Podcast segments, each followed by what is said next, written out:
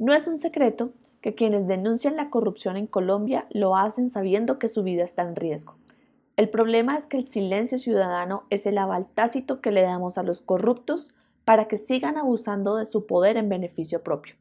Hoy en Los Implicados queremos reconocer la valentía y el esfuerzo de todas las personas quienes desde la prensa, desde el activismo civil, desde el Estado y desde su diario vivir, levantan su voz contra la corrupción y denuncian. Gracias a ustedes hemos podido comprender el grave estado de nuestra democracia y de los poderes e intereses que la corrompen. Su trabajo es la esperanza de Colombia. A ustedes gracias.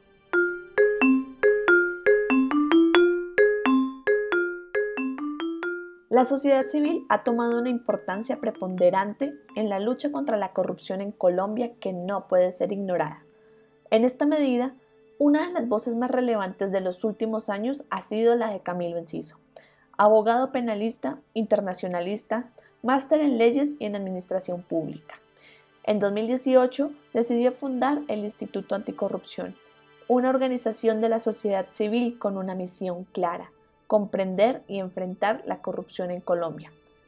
Tuvimos la oportunidad de conversar en mayo de este año, antes de que dejara la dirección del instituto, sobre su visión panorámica de la corrupción y sobre algunos tramos de su historia de vida que lo trajeron a este camino. Yo creo que lo primero que a mí me motiva es el deseo de servirle a mi país.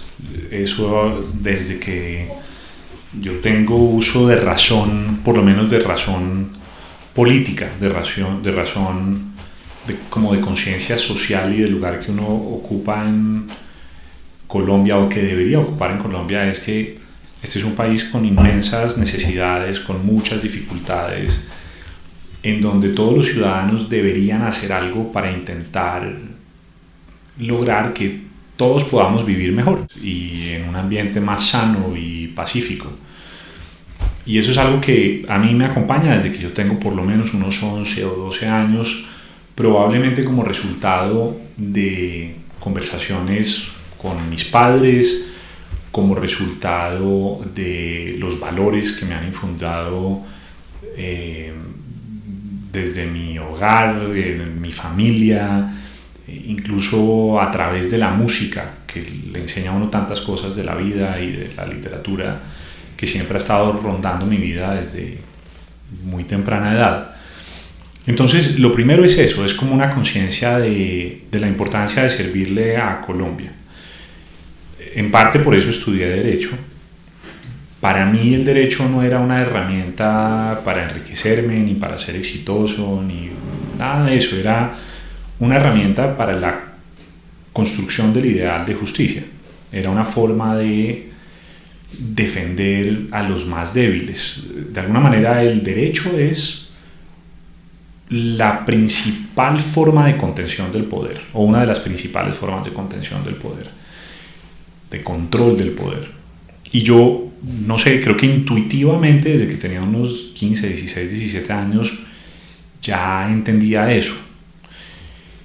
Y además para mí el derecho me brindaba las herramientas para comprender cuál era la arquitectura institucional del Estado colombiano y yo sentía que me podía dar herramientas para avanzar en el proceso de construcción de cambio en un país que lo necesita muchísimo. Y por eso estudié Derecho. De ahí en adelante, claro, la vida es un, proceso muy complejo, lleno de, giros, de esquinas, de rectas y de montañas, y uno muchas veces va avanzando hacia lo que cree que es una dirección, pero se va perdiendo y digamos que no sabe muy bien en dónde está. Es, como una especie de laberinto. Pero yo lo que te podría decir es que siempre el, el eje rector de todo esto fue esa necesidad de servirle al, al país. Entonces uno, a medida que va avanzando en ese camino, va empezando a encontrar su propio sentido de vida y su vocación.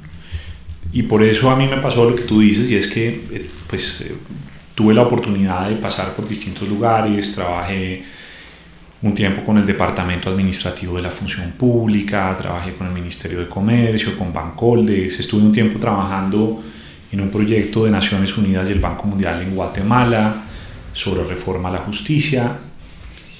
Y mm, a lo largo de ese proceso, pues no podía yo intuir todavía que lo que iba a terminar haciendo más adelante era trabajar de manera mucho más estructural, mucho más sistémica, más, además más, más consciente en la lucha contra la corrupción.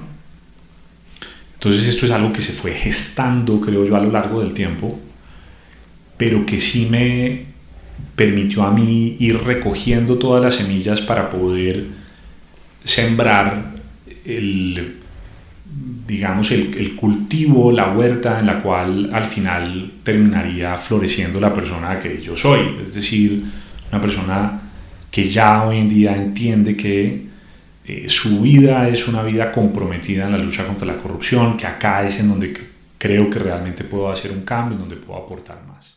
La historia de vida de todos quienes nacimos y crecimos en la Colombia de los años 80 y 90 está ineludiblemente atravesada por historias de violencia y muerte.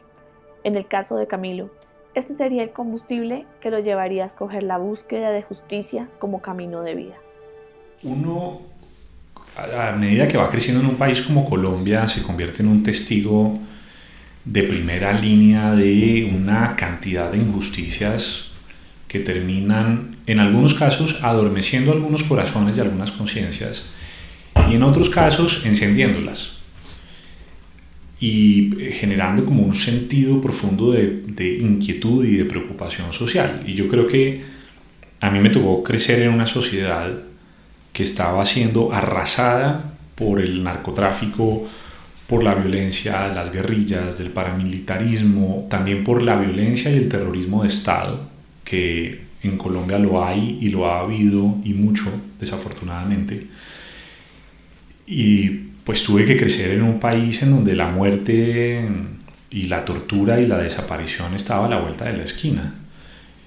Y entonces, claro, cuando uno llega todos los días a la casa teniendo 10, 11, 12, 13, 14 años y empiezas a ver los noticieros, pero además empiezas a participar en conversaciones en la sala de la casa en donde este tipo de injusticias generan una profunda indignación y repudio, pues terminas eh, inclinado hacia un cierto tipo de trabajo hacia una vocación en la que pues quisieras poder contribuir a corregir lo que está mal. Yo creo que eh, esos primeros años de lo que fue la Colombia de los años 90 a mí en particular me marcó muchísimo. Creo que ya más adelante, ya que viene un problema de lo que digamos, de, en dónde trazamos línea de lo que uno entiende por ser joven, por juventud. Pues yo diría que yo tengo 41. La verdad es que cuando yo fui secretario de Transparencia tenía 34 años. Terminé el cargo, salí del cargo sin haber cumplido todavía los 37. Estuve ahí casi dos años y medio. Y cuando terminé ese, ese paso por la Secretaría de Transparencia, que fue en marzo de 2017, sí salí con una sensación de mm, frustración muy grande. Sentía que habíamos hecho algo importante y que en particular yo había podido contribuir un poco a cambiar algo en Colombia. Y no es del caso entrar a hacer como la lista de las cosas buenas que, que, que dejamos ahí. Pero al mismo tiempo cuando salí, sí, pues mirando el el panorama de lo que es un país como Colombia claramente entendía que a pesar de todos los esfuerzos, la corrupción nos seguía devorando y nos sigue devorando y que es un problema que está en el centro de muchos otros problemas de lo que es un país como Colombia. Y, y, lo, que, lo que iba a decir adicionalmente es que me dediqué a esto porque entendí que la corrupción tenía una relación con todo, tenía, estaba relacionada con el tráfico de drogas, tenía relación con la explotación de oro ilegal, ilegal que está acabando con la selva tropical forestal en la Amazonía colombiana, en Chocó, en Cauca, en Nariño. Entendí que esto tenía que ver con la trata de personas. esto tiene que ver con la desnutrición infantil y la mortandad en el departamento de La Guajira por cuenta de los ampones que se roban la plata de los contratos de alimentación escolar. Entendí que esto tenía que ver con la deficiente prestación de servicios públicos domiciliarios como los servicios de agua, acueducto, alcantarillado. Muchos departamentos de Colombia, como Cauca, La Guajira, Magdalena, se roban la plata de las obras de infraestructura todo el tiempo y convirtieron a esas empresas, como también convirtieron a los hospitales, como también convirtieron a las cajas de compensación en una fuente de recursos para financiar campañas y para robar. Yo ahí entonces dije, este es el camino, esto es lo que hay que hacer y yo quiero dedicarle mi vida a esto. Crear desde cero una organización no gubernamental sin fines de lucro es un esfuerzo al que no todos se le miden. Camilo nos comparte que el Instituto Anticorrupción nació de la necesidad de llenar un vacío existente en la lucha contra la corrupción desde la sociedad civil en el país, la necesidad de una organización combativa, con capacidad técnica y visión interdisciplinaria. Solo así con una organización de estas características y con el respaldo ciudadano, se podría enfrentar la corrupción sistémica y el escenario de captura institucional en el cual deriva y en el cual nos encontramos actualmente. Uno de los problemas más serios que tiene este país es que el sistema de pesos y contrapesos está completamente despedazado. Se supone que los órganos de control y la rama judicial existen como una forma de contrapeso del poder. También el Congreso. Se supone que el Congreso ejerce una función de control y vigilancia sobre el Ejecutivo. Pero al final lo que ha terminado ocurriendo en Colombia es que casi siempre el Congreso es un Congreso postrado a los intereses, el poder y la ambición del Ejecutivo. Por otro lado, la rama judicial ha terminado también corrompida y cooptada en muchos niveles y en muchas dimensiones por la corrupción.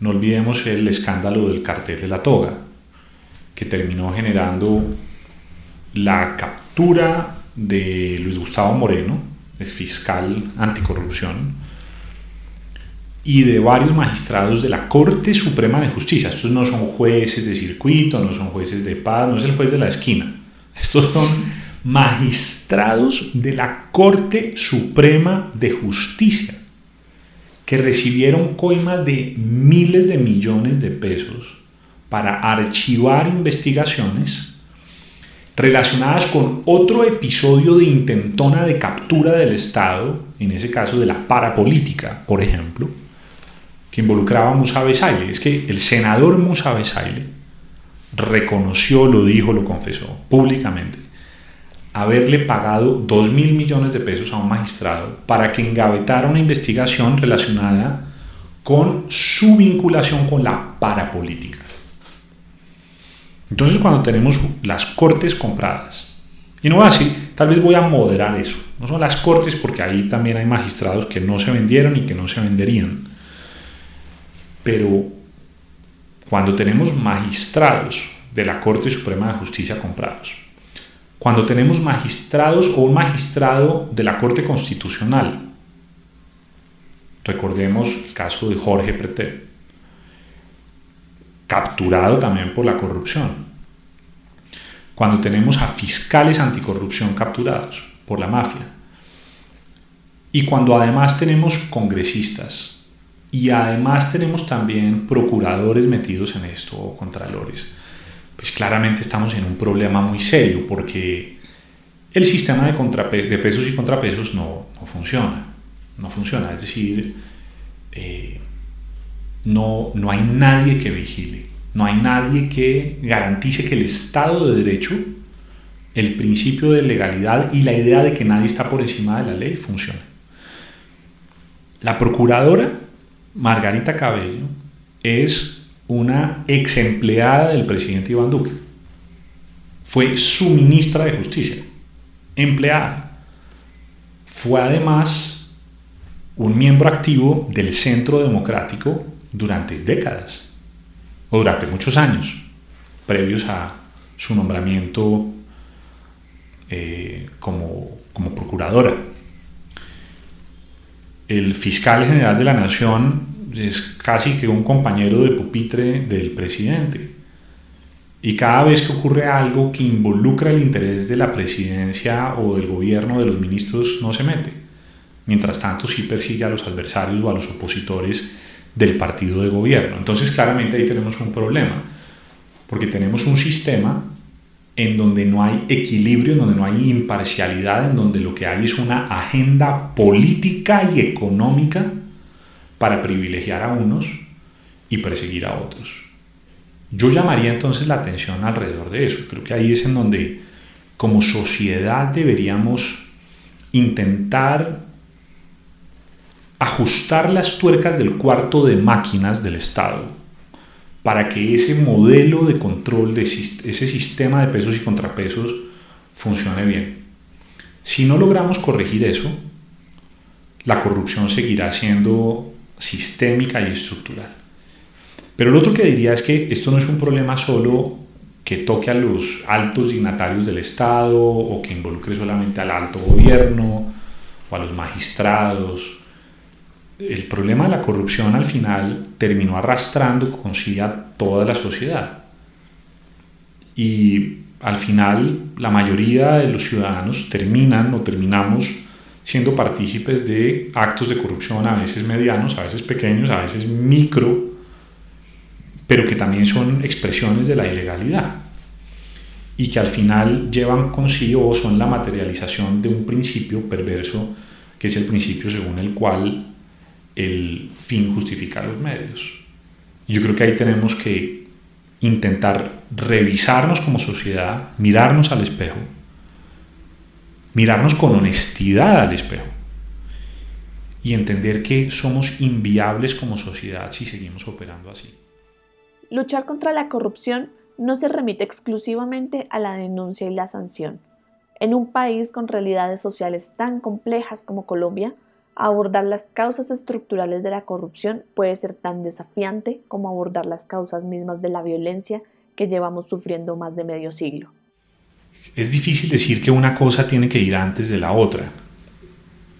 El problema de la corrupción tiene múltiples factores detonadores. Hay algunos que uno cree que pueden ser como la causa, el origen primigenio, la explicación de por qué hay corrupción en un país como Colombia, pero resulta que en estudios académicos que miran una multiplicidad de países, a veces uno va y mira y resulta que, que lo que uno creía que era la explicación de por qué hay corrupción en Colombia no es realmente una explicación de por qué hay corrupción o no. Entonces, por ejemplo, hay gente que dice, es que la corrupción existe porque hay una gran desigualdad en Colombia. O sea, la corrupción es un gran factor detonador de corrupción. Y resulta que hay muchos países que tienen unos índices altísimos de desigualdad, pero no necesariamente índices muy altos de corrupción. Por sí misma la desigualdad no explica la corrupción. O sea, no hay una correlación clara en eso. Hay gente que dice es que los... El problema de Colombia es que somos un país muy poco educado. Y, entonces eh, los países más educados son por lo general los menos corruptos. Entonces uno va y mira lo que ocurre con países como los países nórdicos, ¿no? Entonces Suecia, Escandinavia, Noruega, Finlandia, etcétera, que por lo general tienen los mejores resultados en las pruebas PISA y que en el ranking de de percepción de corrupción que hace cada año Transparencia Internacional aparecen también como los mejores calificados. Entonces hay gente que podría decir es que el secreto es la educación y Colombia tiene una muy mala educación, entonces ahí está, ahí está el problema. Pero después también resulta que hay países que son muy educados y en donde hay indicadores altos de corrupción también. Eh, hay lugares en los que ya que hay, correlaciones que son más claras. La correlación, por ejemplo, entre los países que tienen un índice más alto de violencia con la corrupción, esa es una correlación muy clara. Países más pacíficos, más tranquilos, con menos violencia, con menos muertes, etcétera, violentas, son países que por regla general tienen mejores indicadores de, en temas de percepción de corrupción. Y mira que eso tiene sentido. Pensemos en un país como Colombia. Hasta hace muy poco tiempo, Colombia era un país en el que casi la mitad de sus alcaldes no podía gobernar desde sus municipios. Tenían que gobernar desde las ciudades cabecera departamental, porque si gobernaban desde sus municipios los asesinaban. Eso fue así durante años y años y años. Es decir, una pérdida del control sobre el territorio y sobre la institucionalidad gigantesca. ¿Qué puede uno esperar de un municipio en el cual el alcalde ni siquiera puede sentarse en el escritorio a despachar? Pues eso era tierra de nadie. eran territorios en los cuales a sangre y fuego se imponía la ley, se imponía hacia dónde debían ser adjudicados los contratos, y en algunos de esos a veces los alcaldes terminan cediendo a la presión por voluntad propia y en otros casos simplemente pues decidían ser parte del negocio o en algunos casos eran puestos allí por los violentos. Colombia es un país que si no resuelve también el problema del conflicto armado, de la beligerancia, del, caos interno, del, del, desorden y de la violencia interna de los, del país, difícilmente va a poder tener administración pública de alta calidad. Entonces mira que ahí las dos cosas están relacionadas. Y una pregunta que uno se haría es, pero entonces, caramba, ¿qué hacemos primero? ¿Recuperamos el orden público primero? ¿Avanzamos hacia acuerdos de paz con las BACRIM con los DLN o con no sé quiénes? ¿O eh, simplemente nos dedicamos a perseguir alcaldes corruptos que hayamos pillado en un acto de corrupción? Y yo, yo, no creo que la solución sea avanzar primero en una línea u otra. Creo que hay que avanzar en todo simultáneamente. Em, pero eso hay que definirlo a partir de, una, de un proceso de construcción de una política pública de transparencia, integridad y anticorrupción bien pensada, construida con la gente en los territorios, construida con los representantes de las organizaciones de la sociedad civil y también con las ramas del poder público, intentando definir qué es lo prioritario, cuáles son las estrategias centrales que deberíamos tener y hacia dónde avanzar, cómo y cuándo, y cómo financiar eso además.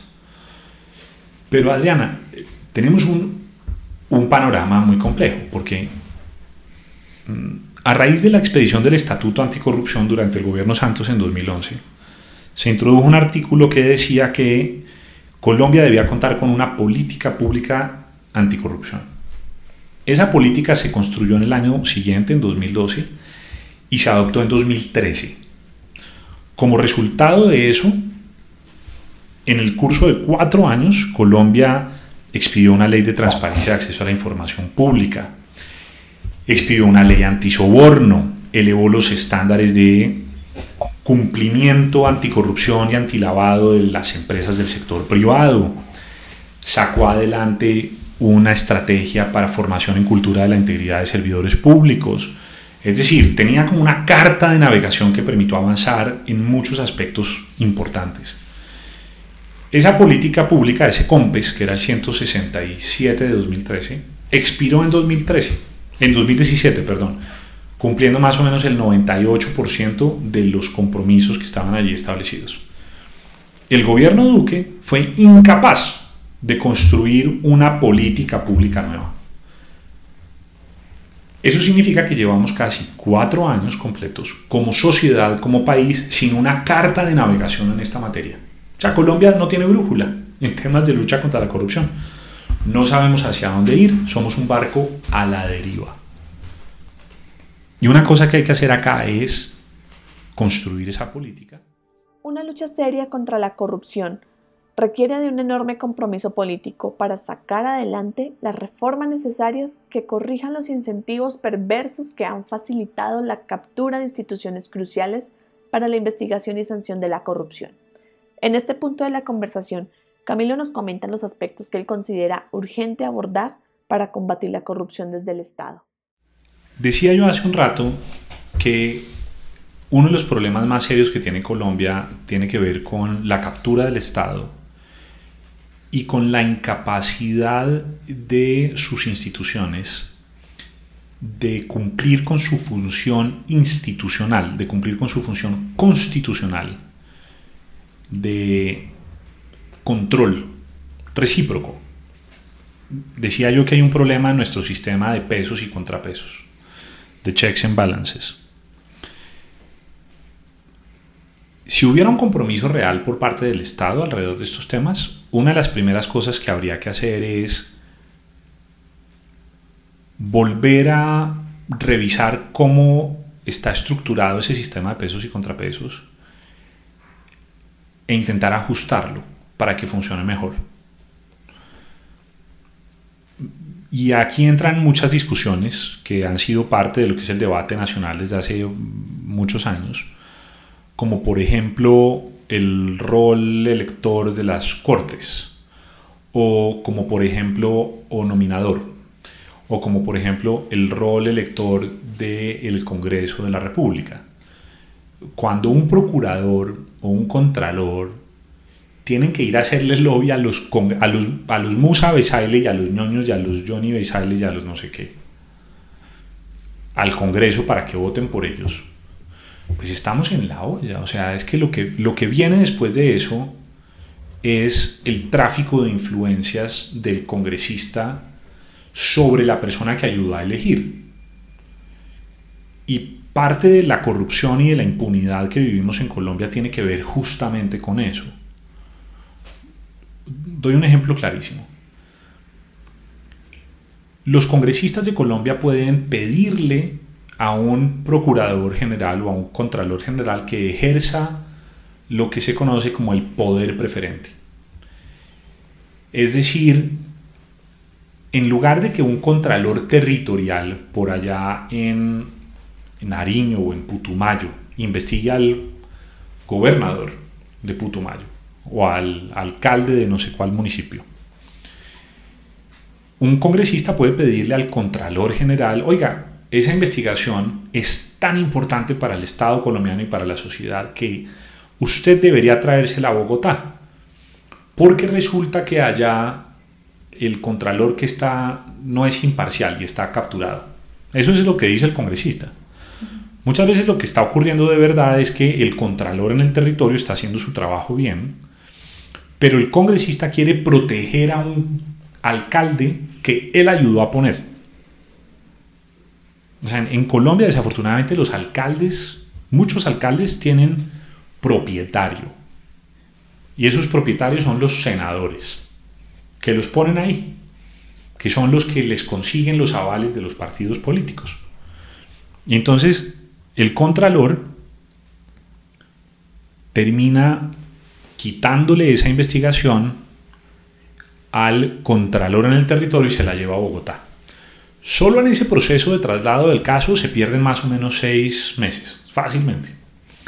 Y mientras un contralor en Bogotá empieza la investigación y entiende de qué se trata y de qué va el caso, pasa otro año. Entonces ahí sigue avanzando el tiempo hacia la prescripción del caso. Pero exactamente lo mismo pasa en casos de responsabilidad disciplinaria en el marco de la Procuraduría General de la Nación. Exactamente, exactamente pasa lo mismo en el marco de las investigaciones de, eh, de infracciones al derecho penal. Es decir, Contralor, Procurador y Fiscal juegan con su poder ejerciendo su poder preferente para traer o llevar investigaciones de un lado a otro, con lo cual terminan haciéndole favores a los congresistas que ayudaron a elegirlos. El caso del fiscal es un poquito distinto porque al fiscal lo elige la Corte Suprema de Justicia, lo cual no quiere decir que no haya intereses de por medio o que los congresistas no tengan un papel allí también. Pero en el caso de Procuraduría y de Contraloría es clarísimo. A veces puede pasar lo contrario a veces puede ocurrir que el congresista de turno quiere es fregar a un adversario político y entonces le pide al contralor o al procurador que ejerza el poder preferente, pero ahí sí pidiéndole que apriete al investigado y que acelere la investigación. Y entonces tenemos que los órganos de control se convirtieron en entidades que son herramientas de la política, son herramientas, instrumentos de la lucha por el poder político y por la lucha por el poder económico que se desprende del poder político. Es decir, la captura del Estado para satisfacer necesidades individuales de los congresistas y sus grupos políticos y sus contratistas y toda la corruptela que gravita alrededor de ellos.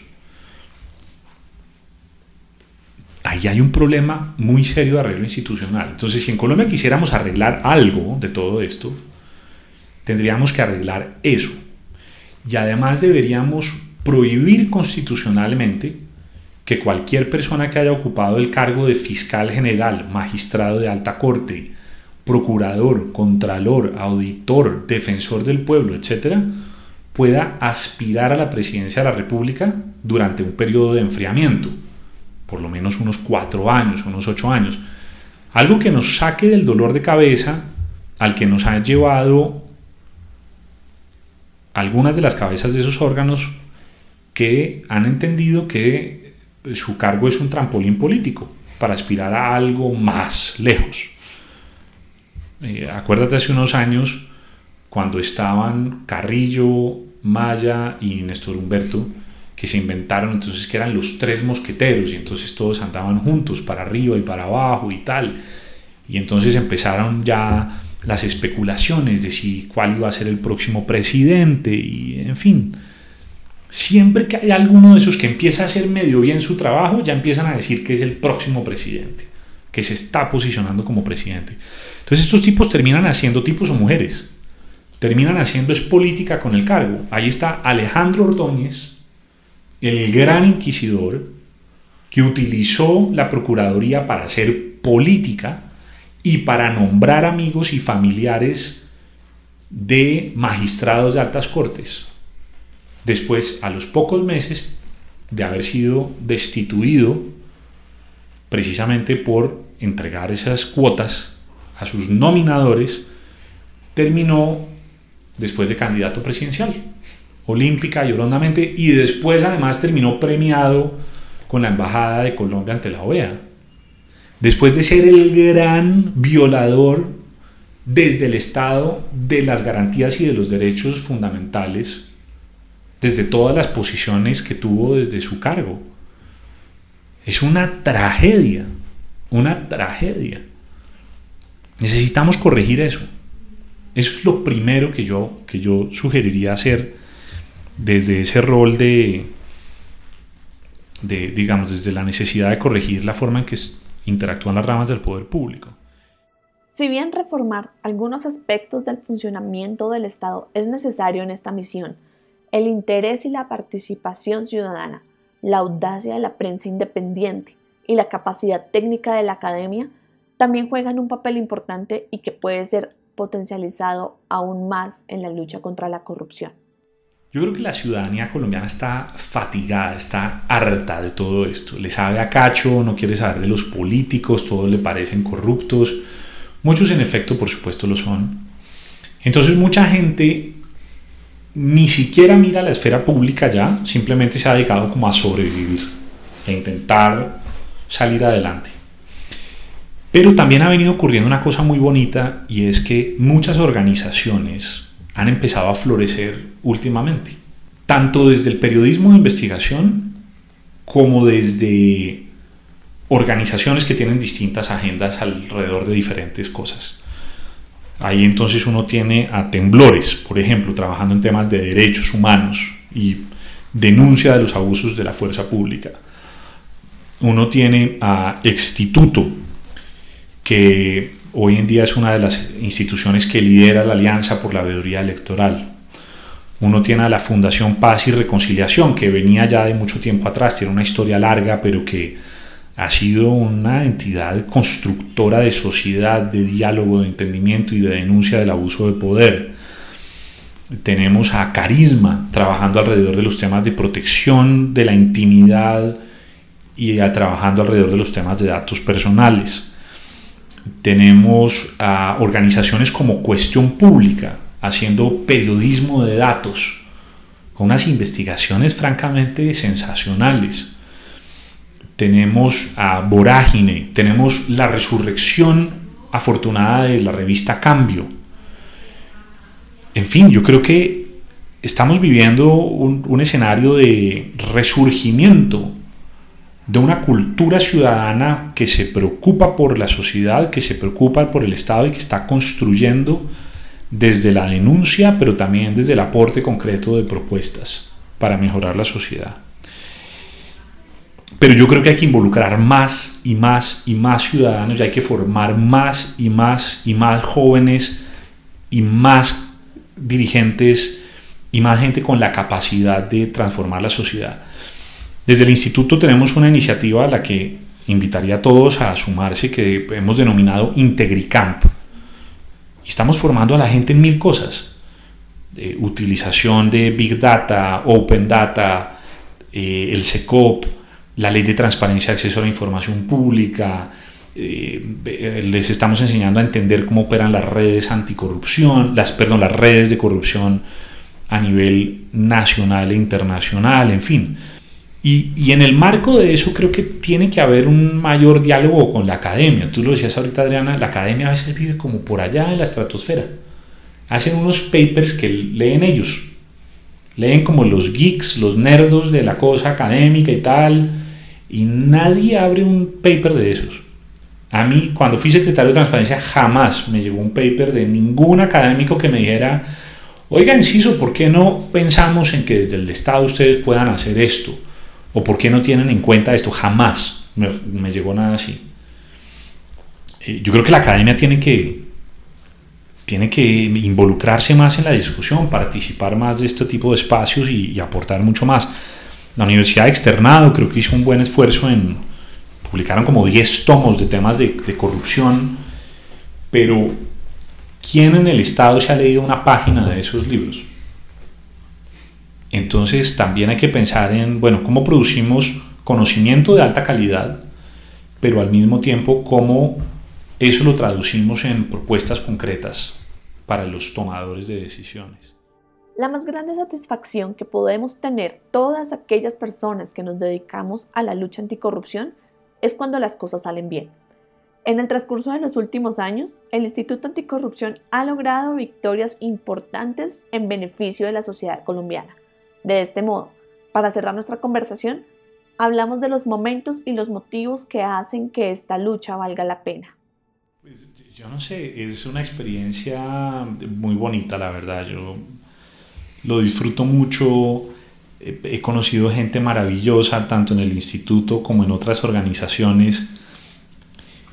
Creo que cada vez aprendemos a trabajar más en equipo eh, hemos trabajado en proyectos muy chéveres con, con la Fundación Pares, hemos trabajado en proyectos muy chéveres con De Justicia, que se me olvidó mencionar hace un rato, han sido grandes aliados. Eh, creo que las ONGs estamos creciendo, madurando y desarrollando una capacidad de trabajo y de colaboración que antes no se veía y que, por lo menos en este, en este escenario de la lucha contra la corrupción, y que creo que le está aportando mucho a Colombia. Eso a mí me da mucha alegría. Por otro lado, claro, cada vez que llega el fin de mes y uno tiene que pagar cuentas, esa cosa es dura, porque, porque pues a nosotros realmente no nos regalan nada, es decir, el, este trabajo, primero es un trabajo que es polémico porque pisa callos y además la forma en que lo hemos abordado nosotros que es la de combatir frontalmente la corrupción y denunciarla con gallardía, pues siempre termina tocando poderosos. Y entonces, pues los posibles financiadores son cautos y no se quieren meter en problemas o no se quieren meter en contiendas de este estilo, de este estilo entonces, pues conseguir plata para una organización como estas puede ser muy difícil. Entonces, claro, llega el fin de mes y uno dice, carajo, ¿cuánta plata nos hace falta para pagarle, para pagarle los sueldos a todo el equipo? y, cuando arrancamos esto hace cinco años, pues éramos dos personas. Hoy en día ya el instituto tiene 10 personas y, y, obviamente pues eso es una nómina que para cualquier ciudadano a pie eso es una... Eso, eso ya es platica. Y, pero lo bueno es que el instituto ha ido madurando, cada una de las personas que trabaja acá ha, ha venido a poner sobre la mesa mucho valor agregado y gracias a eso hemos ido ganando en credibilidad, hemos podido acceder a grants, a patrocinios de organizaciones que creen en nosotros, como por ejemplo el National Endowment for Democracy, como por ejemplo hemos tenido grants del Open Contracting Partnership. Eh, nos hemos beneficiado de, digamos, el incremento de credibilidad y de la confianza que generamos en esas instituciones. Y además tenemos otra fuente de recursos que es la Red Latinoamericana de Cumplimiento, que es nuestra iniciativa de transparencia y de integridad empresarial, que para nosotros es nuestra principal fuente de, recursos. Las empresas ahí pagan una cuota de afiliación al año y en gran medida gracias a eso logramos financiar el, el resto de la operación. Pero cuando se siente uno especialmente bien y, y cuando se siente que esto vale la pena, yo creo que cuando logramos cosas de impacto que cambian las reglas de juego, como por ejemplo cuando le, cuando le ganamos la batalla jurídica al tribunal, al, al, al gobierno nacional que no quería publicar las vacunas, y después de un litigio de casi un año, primero de seis meses logramos que un tribunal nos diera la razón y seguimos en eso y nos siguen dando la razón frente a cada recurso que interpone el gobierno. Y es, eso no es un tema menor, estamos batallando por la transparencia y el acceso a la información. Se siente que vale la pena cuando logramos lo que pasó la semana pasada y es que el Congreso de la República de forma unánime, unánime, rechazó las objeciones que había presentado el gobierno de Iván Duque a la ley que aprobaba el retorno a los tiempos de normalidad para la respuesta de los derechos de petición, que era una estrategia que adoptaron para seguir ocultando información, para no entregarla, para entregarla meses y meses tarde. Ahí siento yo que, en ese momento siento que estamos generando cambios. Y, y también siento que generamos cambios cuando le llega a veces a uno un mensaje, un email, una carta, una llamada de un ciudadano que dice, oiga, usted me hizo reflexionar, ustedes están poniendo sobre la mesa temas importantes, o cuando te dan un voto de confianza y te envían una denuncia, o cuando te, invitan a, hablar a un colegio. Eh, hace unos meses me invitaron a hablar al colegio Liceo Bilingüe, a hablarle a pelados de noveno, décimo y once, porque leyeron una columna que publiqué denunciando el fraude de Jennifer Arias, que plagió su tesis de grado de maestría. Eh, y entonces me llamaron del colegio y, oiga, ¿por qué no viene y le habla a los pelados de esto? Y cuando te sientas con esos estudiantes que son el futuro de Colombia, que son agentes de cambio y, y que gracias a ese esfuerzo te pueden mirar con un poquito de esperanza, ahí yo siento que todo esto vale la pena.